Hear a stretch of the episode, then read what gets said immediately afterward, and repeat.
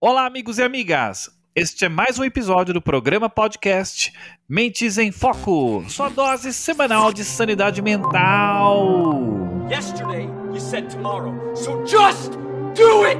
Make your dreams come true! Just do it!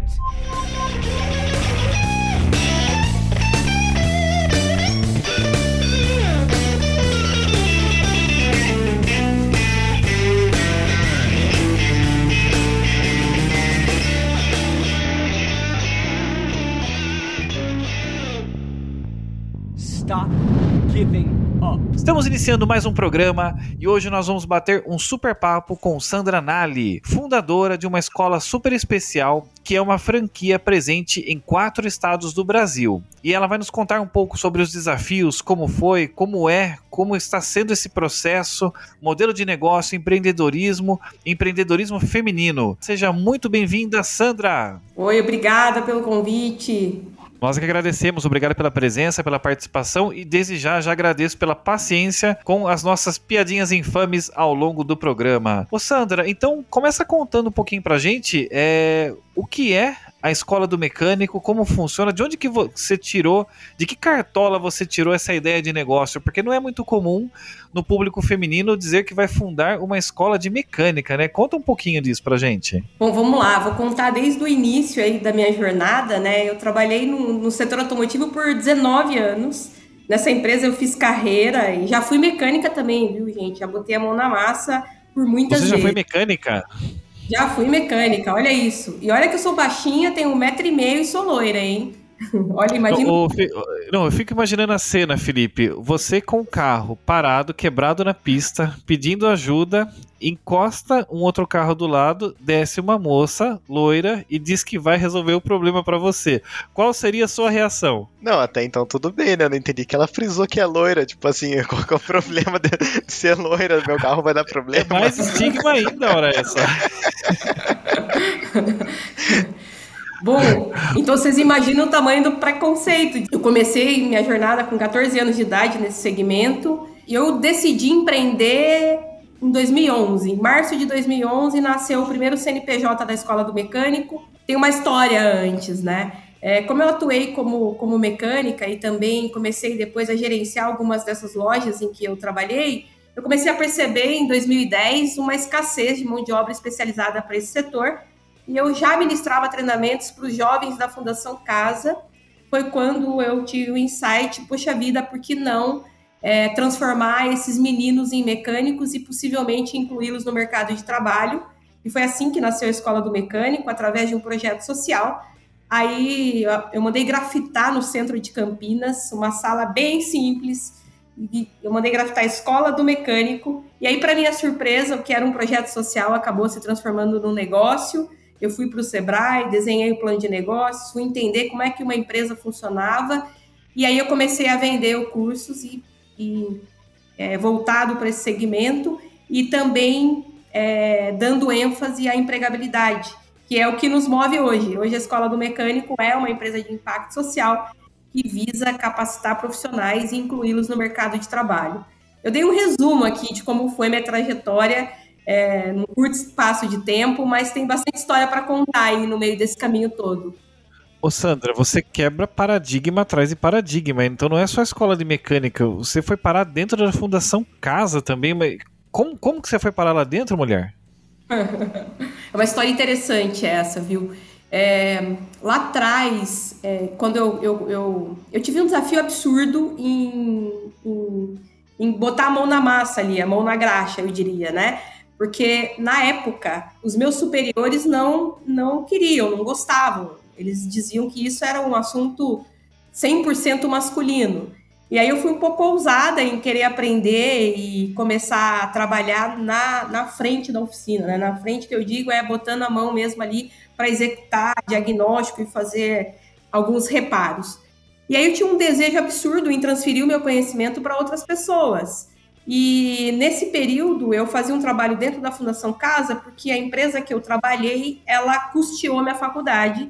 E aí, como forma de devolver para a sociedade, eu entrei num projeto da Fundação Casa e comecei a, a ministrar o mínimo de conhecimento que eu tinha na época é, para os meninos da fundação.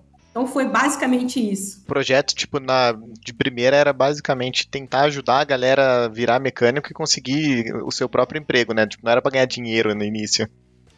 Não, o projeto inicial eu nem imaginava empreender com isso. É, a ideia central era como é que aqueles meninos que estavam ali, é, como é que a gente poderia ajudá-los quando eles saíssem da Fundação Casa a a encaminhar, a ser incluso novamente na sociedade, né? Porque o grande fato é que as pessoas que, que estão na Fundação Casa, não é só porque elas querem, mas porque muitas vezes faltam oportunidades e eles não conseguem visualizar a oportunidade de emprego e por isso eles acabam saindo e tendo outros crimes e, e, sendo presos novamente. Então, meu desejo genuíno era, era naquela época em poder ajudá-los. E Sandra, é, como é que foi essa transição sua para começar a vender curso, né? De fato, começar a faturar com isso?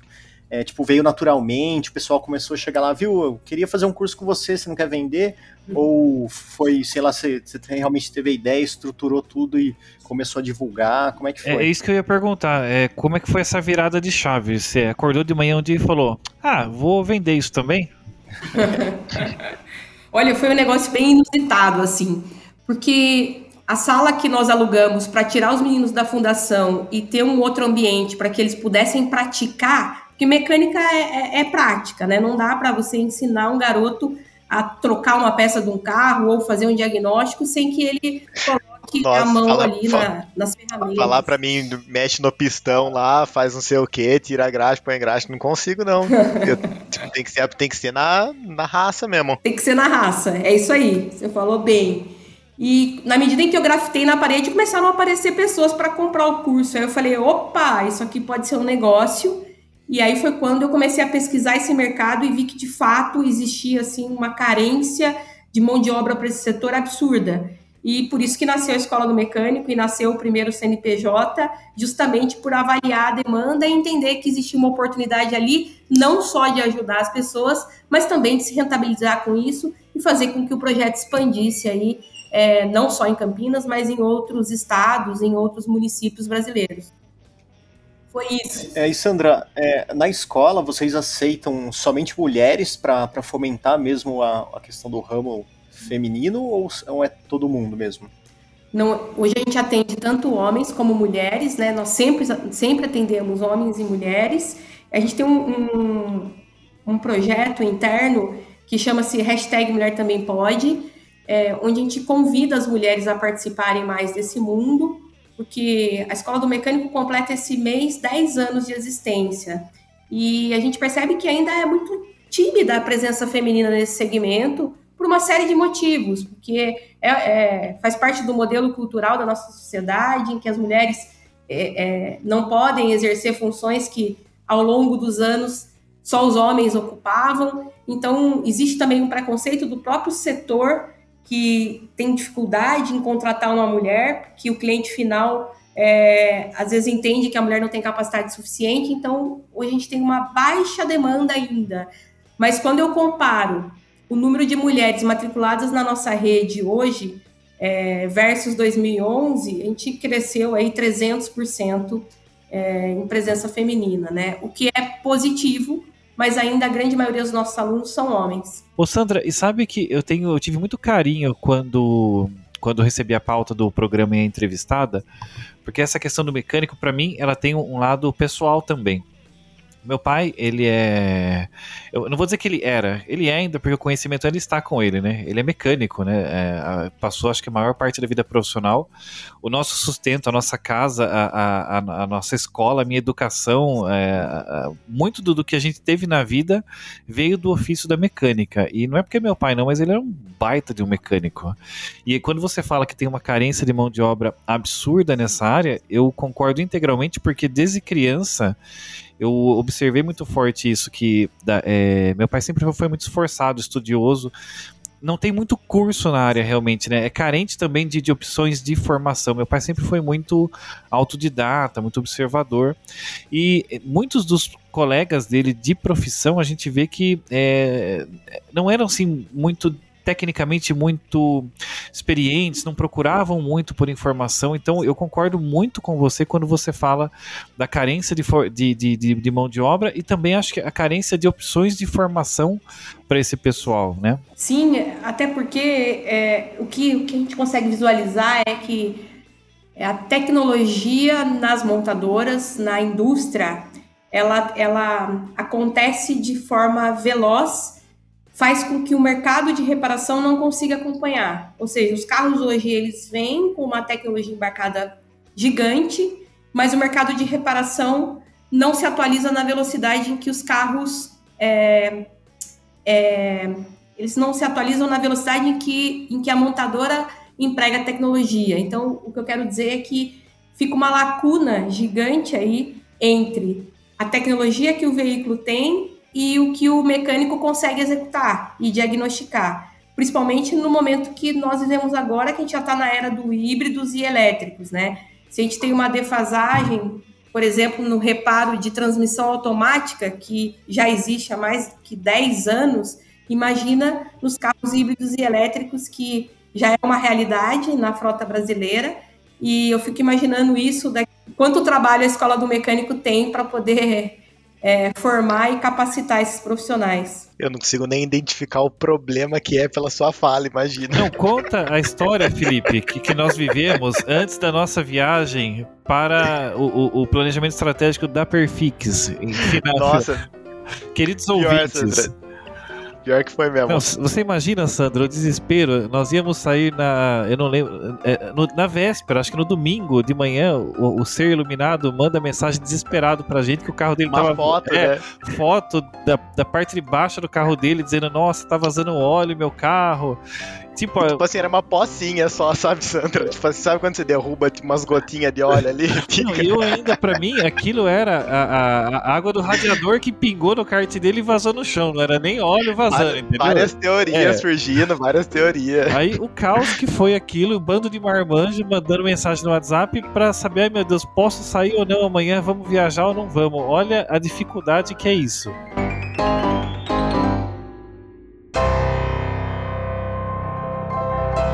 Sandra, é, assim, o que, que te fez tomar a decisão, né? Foi a paixão pela mecânica? É, foi os meninos da Fundação Casa? O que te levou a tomar a decisão especificamente de abrir o, o, a escola, fundar a escola da, da a escola do mecânico? E eu queria que você trouxesse algo, né? Como nós podemos ajudar, né, as pessoas, os nossos ouvintes, para que eles tomem melhores decisões ao longo da vida deles? Bom, essa é uma excelente pergunta, tá? Eu sempre costumo dizer o seguinte, né? Qual que é o seu porquê, né? Qual que é o seu porquê na vida e qual que é o porquê da sua empresa, assim? E sempre com base no porquê, que está totalmente associado ao seu propósito de vida é o que normalmente move as pessoas a tomarem decisões, né? Então, eu diria que eu tomei a decisão em, em fundar a escola do mecânico por bastante clareza no porquê. E quando eu digo porquê, né? Por que, que a gente existe? Por que, que a escola do mecânico existe? No fundo, vender cursos para nós, e essa é a minha crença desde quando a empresa nasceu, que vender curso é só o como a gente utiliza para gerar mais emprego e renda no país. Então, esse é o nosso porquê verdadeiro. Como é que a gente ajuda as pessoas a empreenderem nesse setor? Como é que a gente ajuda as pessoas é, a trabalharem nesse segmento e mudar a vida? Poderoso, hein? É, isso é poderoso. Então, eu, eu acredito muito nisso, assim, né? Qual que é o propósito das pessoas? E toda empresa tem que ter um porquê muito claro quando ela nasce, e esse porquê é o que vai nortear todas as ações que, que qualquer empresa toma ao longo da sua jornada. Você disse, no, no, a gente estava no começo da conversa, você falou que você acabou indo para o Sebrae, montando a, a, o seu plano de negócio e tudo mais. Hoje, como funciona o modelo de negócio da Escola do Bom, Hoje, o nosso principal é, produto né, é, é, vendas de serviços, no caso, cursos, tanto para B2C quanto, quanto B2B. A gente, como comunidade de negócio, a gente se remunera com, com vendas desses cursos, e como franqueadora, que no caso A franqueadora é quem acaba franqueando o negócio e coordenando todas as unidades franqueadas. A gente se remunera com os royalties que a gente recebe é, em cima do faturamento de cada unidade. Esse basicamente é o nosso modelo de negócio e atrelado a isso nós temos a nossa proposta de valor, que é o nosso pilar de impacto, é, de impacto social, eu digo, é o emprega mecânico, que, como eu disse no começo, é o que nos move, né? É um aplicativo, um app que faz a conexão dos nossos alunos com as vagas de emprego do setor. E a gente acredita muito que esse projeto é o que vai manter a perenidade do nosso negócio a médio e longo prazo. E, e você me fez uma pergunta, mas falando um pouco até do modelo de franquias, né? Hoje nós somos em 37 escolas, oito escolas são próprias, o restante são franqueadas. E aí, aqui em Campinas, onde fica nosso nosso escritório, é onde a gente cuida da inovação, novos produtos, implementação de novas tecnologias para a rede toda. Uau, 37 escolas já? É, estamos crescendo. e aí tem um, tem um projeto novo também que acho que vale a pena falar, que é um projeto de impacto social, né? E esse eu acredito muito que a presença feminina é, será bem, bem maior do que, a, do, que a, do que na escola do mecânico que é a Escola do Funileiro. Nós temos uma unidade em São Paulo, capital, e a nossa ideia é expandir também a Escola do Funileiro é, no mesmo modelo de negócio da Escola do Mecânico. E no, nesse processo de Covid que a gente está vivendo, afastamento, distanciamento, Verdade. qual foi o impacto que isso trouxe para a Escola do Mecânico? É, aula EAD, basicamente? Como é que vocês estão conduzindo agora nesse momento? Olha, 2020 foi, acho que, o ano mais desafiador para qualquer empreendedor, ainda mais se ele for brasileiro, né? Empreendedor brasileiro, é, de fato, é um guerreiro, eu diria, né? 20, é. para o mercado de educação como um todo, e no nosso negócio não é diferente, nós ficamos aí fechados um período de quatro meses, então afetou o nosso faturamento, é, afetou bastante o, o resultado como um todo da empresa. Portanto, eu penso que a empresa que, que sobrevive em momentos atípicos como esse são aquelas que têm mais velocidade, né? Aquelas que conseguem agir de forma é, rápida e se reinventar rapidamente. No ano passado, o nosso posicionamento são aulas práticas, mão na massa, enfim. Nós acabamos migrando todos os nossos treinamentos para o modelo híbrido. Então, o aluno faz a aula teórica em casa, né? no modelo EAD e depois ele vai para a unidade é, executar as aulas práticas. E agora, a gente está aí é, observando né, essa, essa nova onda do coronavírus que nos assusta bastante, porém, a gente lançou agora o Mecânicos Online, que são cursos 100% à distância, tanto de especialização como de capacitação, onde o aluno pode estudar de qualquer lugar, enfim, onde ele se sentir confortável. E nós fizemos isso muito rápido, porque como o posicionamento da nossa empresa é o treinamento prático, na prática, o nosso foco era esse até então, nós tivemos que, em dois meses, durante a pandemia, gravar todas as aulas para poder aplicar o modelo híbrido. Então, foi um desafio gigantesco, mas nós conseguimos manter a empresa viva e faturando. Eu diria que foi o momento mais desafiador assim da nossa história. É, isso é bem desafiador porque a área de mecânica, você tá, não é um curso que é, é, pura teoria. Pelo contrário, para dar certo tem que ser o mais prático possível, né? Ele tem que ter uma visão concreta porque o cara tá fazendo. Eu imagino que é porque ele quer pôr a mão na massa, ele quer exercer o ofício, fazer a renda dele. E, e, como é que é o feedback do pessoal em relação aos cursos agora com essa forma online mais intensa assim? Tá sendo legal? O pessoal assimila bem? Eles conseguem chegar ali na hora realmente e resolver a tal da a famosa imortal rebimboca da parafuseta? Bom, eu vou responder a, a sua pergunta. Primeiro que nós, nós, né, como escola do mecânico, nós não acreditamos que dá para formar alguém 100% à distância é, eu vou usar uma, uma, uma analogia aqui. Acho que ninguém de nós aqui gostaríamos de fazer uma cirurgia com um médico que se formou à distância, né? Então. Eu não. acho que daria o, Felipe, o Felipe ele é o mais aventureiro do grupo, hein? Seria desafiador. Então a gente acredita muito que mesmo esses alunos que, que têm assistido as aulas à distância, mesmo que com todo o dinamismo que nós conseguimos aplicar, que as nossas aulas elas são realizadas na oficina, então a gente consegue fazer com que o instrutor coloque ali as ferramentas, o veículo, a gente simula a realidade da vida nas aulas à distância, mas a gente não entende que esse modelo substitui a presença do aluno. Então, o nosso cronograma é assim que tudo se normalizar, a gente tem um calendário a cumprir com os nossos alunos e aí eles fazerem a prática nas unidades da escola do mecânico. Não faz sentido para nós certificar alguém sem colocar a mão na massa. Você pensou em desistir em algum momento? Ou essa pergunta, se eu pensei em desistir, o Isso, empreendedor pergunta, é é, pergunta impactante. essa pergunta é pergunta de ouro, né? Empreendedor é, é, um- é um, é, um, é um bichinho assim que acho que quando ele é picado é, é um negócio absurdo. É...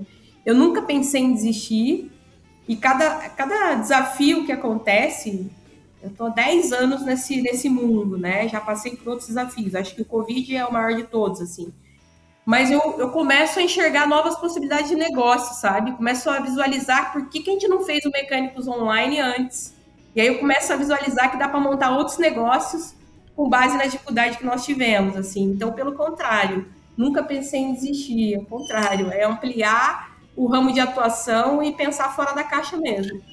E sabe o que eu queria ouvir de você? É uma coisa que é interessante. Você, ouvindo a sua história aí, 10 anos agora, né? Você vê uma pessoa que estava lá na- dentro da casa, Fundação Casa, é, ajudando uma galera no projeto social, de repente percebeu que isso dava um plano de negócio, prospectou e hoje você já está em quase 40 escolas no modelo de franquia. Sucesso, bacana.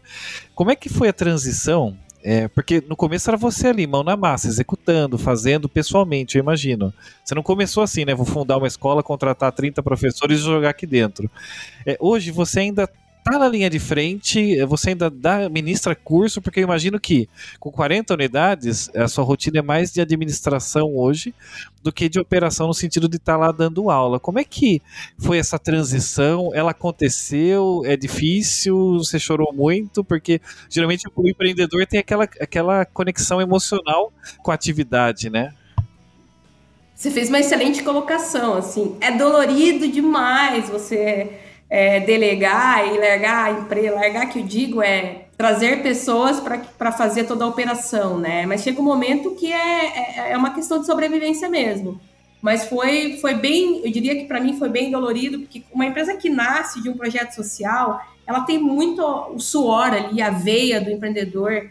Você, bota a tua alma ali no negócio, né? Então, quando, quando começa a crescer, você precisa ter praticar a lei do desapego mesmo e, e trazer pessoas competentes que façam melhor do que você faria, né? Pra, porque o empreendedor ele acaba que quando a empresa cresce, ele precisa cuidar mais da estratégia do que da operação. Ele tem que delegar a operação e cuidar da estratégia. Então, hoje a minha rotina é bem intensa, mas muito voltada para inovação, estratégia, novos modelos de negócio dentro do próprio negócio, né? É... Hoje a gente tem uma estrutura, então a gente tem um organograma aqui bem desenhado, com as funções, matriz de competência bem clara de cada colaborador que trabalha tanto na franqueadora quanto nas escolas, o que facilita bastante a minha vida, porque também acaba tirando esse peso e eu fico livre para poder cuidar da unidade do negócio mesmo, eu diria. Como que é que vocês fazem para manter a qualidade do ensino em todas as franquias? É, por meio de avaliação? Vocês fazem visita periodi- periodicamente? Como é que funciona esse esquema seu? Quando se trata do modelo de franquia, primeiro para o modelo de franquia ele dar certo, o franqueador ele precisa primeiro ter muita clareza do porquê ele montou a empresa, que eu disse isso no começo, e ele precisa estruturar isso no formato de processos e padrões. E não basta só estruturar processos e padrões e treinar o franqueado. Requer o monitoramento, então a gente tem, é, a gente tem visitas de auditoria periódicas nas unidades, e além das visitas periódicas, nós trabalhamos na rede toda com a é, metodologia NPS, o Net Promoter Score, que é a avaliação do cliente. Então, o aluno, enquanto ele está estudando na escola do mecânico, independente da modalidade de curso, ele participa de duas pesquisas de satisfação que vêm para nós e a gente mede o NPS das escolas e quando tem algum desvio, a nossa atuação é imediata. É, o, o, cliente tem que ser o nosso bem maior, né? O sucesso do cliente é o que nos importa. E o que, que é o sucesso do cliente para a escola do mecânico? É o aluno, é como o aluno se sente, né? Se o aluno se sente satisfeito, correspondido com aquilo, com aquilo que ele comprou ou não. Então a gente aplica, além das auditorias, o NPS. Hoje está tipo só no estratégico também, né? Só nas reuniãozinhas, só. é, mas a gente fala só das reuniões, é, só a reuniãozinha e tudo mais, mas assim, a estratégia ela é pesada, né? É pensar na inovação, pensar no negócio, pensar à frente. Você escuta é pesado. o, o então, Felipe falando, a Sandra nesse momento está sentada em uma cadeira de praia com uma água de coco na mão, dando uma entrevista antes da sessão Isso. de massagem dela relaxante. É, é, só na reuniãozinha. só na reuniãozinha e no compromisso de toda. É, de, das Felipe, 37 devo, devo, unidades. Devo que essa né? reuniãozinha é a gravação do nosso podcast, viu? Felipe, a única coisa que eu posso te dizer é que antes, quando eu, eu atuava ministrando aula, botando a mão na massa e tal, eu não tinha nenhum fio de cabelo branco, cara. Depois que eu vim para a estratégia sair da operação, Olha, tem uma infinidade de cabelo branco aqui. Já é, o estresse chega. Você disse sobre a questão de que você acredita que é muito importante neste processo que a gente viveu aí de adversidade com relação ao Covid e tudo mais, que é o se adaptar rápido, né? Mudanças rápidas e tudo mais. Vocês utilizam de modelo ágil, alguma coisa nesse sentido, para pensar nessa mudança rápida? Hoje nós temos um grupo aqui dentro da, da franqueadora, a gente utiliza o Cocriar, que é um modelo que, nós, que a gente aplica na, na empresa toda. Então, toda vez que acontece qualquer coisa que foge um pouco ao nosso controle, ao nosso planejamento, a gente reúne cabeças pensantes de várias, com vários perfis diferentes para a gente poder traçar uma nova, uma nova rota sabe? E isso aconteceu demais no ano 2020 e agora novamente, né? Semana passada, posso citar um exemplo aqui, é, nós tivemos que mudar completamente o curso do nosso do nosso navio aqui, eu diria, porque nós tivemos que, que repensar novamente no modelo de negócio e pensar em projetos e produtos que fizessem sentido com o lockdown, sabe? Com a paralisação das escolas. Nós estamos com 100% das escolas fechadas. Então, como é que a gente gera caixa rápido para que a empresa continue vivendo, né? Ou continue sobrevivendo, eu diria, num momento como esse. Então, a gente, a gente utiliza muito do cocriar e, e, nós temos muita clareza, Jo, dos nossos OKRs, que é o que nos direciona, sabe? E, e quando a gente tem essa clareza e consegue colocar isso numa lousa, né? E todos os colaboradores conseguem visualizar, fica fácil a gente mudar o percurso e, e movimentar aquele pilarzinho que precisa ser movimentado, sabe? Então a gente utiliza da metodologia OKRs e do Cocriar. Olha, eu, eu vou te falar uma coisa, eu não tenho dúvida de que depois de toda essa onda que nós estamos vivendo de Covid e tudo mais, que é, vão vão restar ou vão surgir, vão, vão, vão florescer no mercado uma, uma nova leva de empresas muito mais rápidas, ágeis, adaptáveis e digitais. Porque quando a gente começou nessa onda de Covid, crise e tudo mais, há um ano atrás, né, todo mundo falar, eu ouvi muita gente dizer, não, quem vai sobreviver é quem tiver caixa. É, the cash is king, é o caixa que vai salvar, quem tem caixa, quem tem solvência vai aguentar. Só que esse é, um, é, é uma teoria que vale bem até para tipo três meses, quatro meses. Agora, para mais de um ano, não tem empresa com caixa que fala, não, vou ficar me bancando por um ano até esperar as coisas voltarem. Não tem, não dá. Quem vai sobreviver, quem vai continuar, é quem realmente, claro, tinha uma qualidade financeira nas contas, mas que conseguiu se reinventar, se redescobrir, fazer como a Sandra fez aqui de puxar, né? Achei super legal quando ela comentou. Eu não sei, eu não sei porque eu não tinha lançado isso antes ainda, o modelo online, o modelo EAD, né? Parece que as coisas. Eu acho que muitas empresas, é, inclusive a nossa mesmo aqui pelo lado da própria Perfix, É, eu mesmo me disse, nossa, porque eu não fiz muito do que eu faço hoje, porque eu não fiz isso antes, né? Tava tão na nossa cara, tecnologia existia, mas era, era nosso mindset que estava ainda muito preso, que não tinha mudado. E, e, essa capacidade de mudança, ela é fundamental, né, Sandra? Super concordo contigo e, e, e esse era o discurso, né? As empresas que, que possuem caixa é as que sobreviverão. Grande engano, assim, não dá para sobreviver um período longo precisa de muita reinvenção e, e, e eu costumo dizer aqui internamente na empresa é, para as pessoas que trabalham comigo como é que a gente mata o nosso negócio. E quando eu digo matar, é matar de verdade, porque se nós não fizermos isso enquanto empresa, alguém vai fazer por nós. Então, como é que a gente mata o modelo que a gente tem hoje? Que quando eu, eu, eu me predisponho a pensar como é que eu mato o modelo, eu estou criando um outro, sabe? E, e é isso que as empresas precisam fazer e se adaptar rapidamente. A empresa que tem velocidade hoje é a empresa que vai sobreviver. É claro que recurso financeiro é importante, mas eu diria que com tudo isso que está acontecendo, tem bastante recurso financeiro sobrando no mercado à espera de um bom projeto. Tem muitos investidores fora do país querendo colocar dinheiro em empresas brasileiras, porém existe uma dificuldade de bons negócios, né? Então, é, fica claro que o, o problema não é só a grana, é muito mais o quanto você está predisposto a inovar e ser veloz. Olha, a Sandra trouxe um. Acho que esse é um insight do programa, hein? É, gostei demais disso. É, nós, você tem que estar disposto a matar, a descobrir como você vai matar o seu negócio, porque senão alguém vai matar por você. Só que aí, quando você descobre, você já está criando um novo modelo. Cara, que insight bárbaro.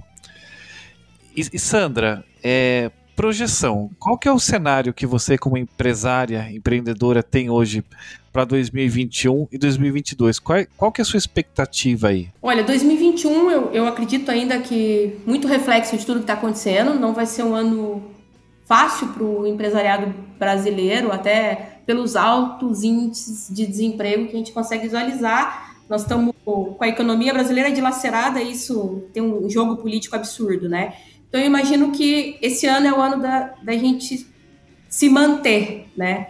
Mas eu, eu vejo com bons olhos o ano de 2022. Eu acho que muitas empresas vão sumir do mercado, mas novos negócios vão nascer, assim. E eu, olhando para o meu negócio, o mercado da educação, ele vai sofrer uma mutação absurda. Já está sofrendo, né? Quando a gente olha para o mercado da educação, as faculdades não serão mais as mesmas e, e graças a Deus que está mudando, né? Porque é até injusto com os jovens de hoje ter que estudar numa faculdade convencional, que a gente aprende um monte de coisa que, na verdade, não nos leva a nada. E gosto muito da ideia, e, e, nada contra, eu sou super a favor das pessoas estudarem, mas eu sou a favor das pessoas estudarem aquilo que tem a ver com o propósito delas, aquilo que tem a ver com a, as afinidades e as habilidades pessoais de cada um. E a gente está migrando para um mundo como esse, né? É, a pandemia forçou esse movimento, então nós teremos pessoas bem diferentes, imagino eu, em 2022. Então eu vejo com bons olhos. E quem souber fazer, quem souber é, trabalhar, como eu disse, é, tem bastante dinheiro no mercado. É só saber trabalhar a oportunidade certa e se conectar com o investidor certo. E olha só você, meu amigo, minha amiga que está aí sentado na beira da estrada com o carro parado, com o capô aberto, esperando ou procurando por aquele mecânico salvador. Não perca a oportunidade de compartilhar os nossos programas com um amigo ou uma amiga. Com certeza vai ajudar muita gente. E quem estiver dirigindo o carro normal, compartilha também, que daí aumenta o compartilhamento. É, quem estiver dirigindo o carro, pare, por favor, no acostamento e depois compartilhe. E quem estiver fazendo uma faxina em casa também pode parar um pouquinho a faxina agora e compartilhar o nosso programa. Sandra, eu acho que assim o nosso papo foi excelente. É, algumas coisas que você trouxe, acho que a reflexão que o Ivan puxou, mas essa questão do investidor, né? Tem muito, tem dinheiro, tem investidor esperando por um bom projeto. Então, neste momento que a gente está da pandemia, com alto desemprego, dificuldades, né? Às vezes desânimo, porque você começou e de repente teve que fechar, e teve as adversidades que tem aí no empreendedorismo, principalmente no Brasil. a questão é não desanime, né? Acho que uma frase que a Sandra trouxe é nunca pensei em desistir. Sempre parei e olhei e começo e olho as oportunidades que frente, frente aos desafios é, você encontrou, né, Sandra? Você quer deixar algum recado, alguma mensagem para os nossos ouvintes? Vou deixar um, uma, uma mensagem aqui, na verdade, uma reflexão, né? Eu gosto muito é, de fazer essa pergunta às pessoas, então eu vou fazer essa pergunta a todos os, seu, a todos os ouvintes aí. É, qual que é o seu propósito de vida, né? E como é que você está é, tá caminhando para poder corresponder com o seu propósito? As atitudes que você tem hoje, elas te aproximam ou te distanciam daquilo que você acredita como propósito de vida? Queria deixar essa reflexão. Quem estiver ouvindo o programa, siga o Mente Sem Foco lá no Spotify e vai no Instagram também, Mente Sem Foco, e comenta na foto desse episódio aqui algum comentário de, com energias positivas. Sandra, muito, muito, muito obrigada por ter aceito o nosso convite, por dedicar essa hora, né, trazendo aí esse assunto tão importante é, que é o empreendedorismo. E a gente está falando de empreendedorismo e quando a gente fala de empreendedor, parece que você tem que é, ter o seu próprio negócio e na verdade não é, porque você pode empreender a sua carreira ou empreender um negócio. O empreendedorismo vai muito além do que ter o seu negócio. Como é que os nossos ouvintes faz para te encontrar nas redes sociais? Bom, é bem fácil. O meu arroba é sandra.nali com dois L's e I. E o da Escola do Mecânico é arroba Escola do Mecânico.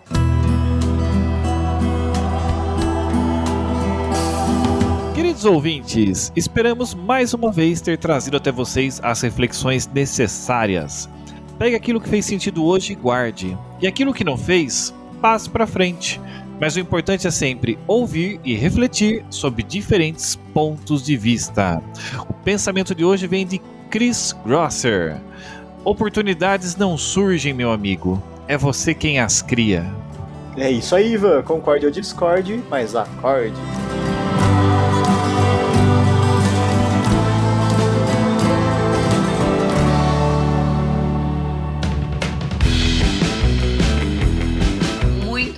Obrigada. Até o nosso próximo episódio. Até a próxima segunda-feira. Tchau. Bye, bye. Valeu, pessoal. Até o próximo. Obrigado.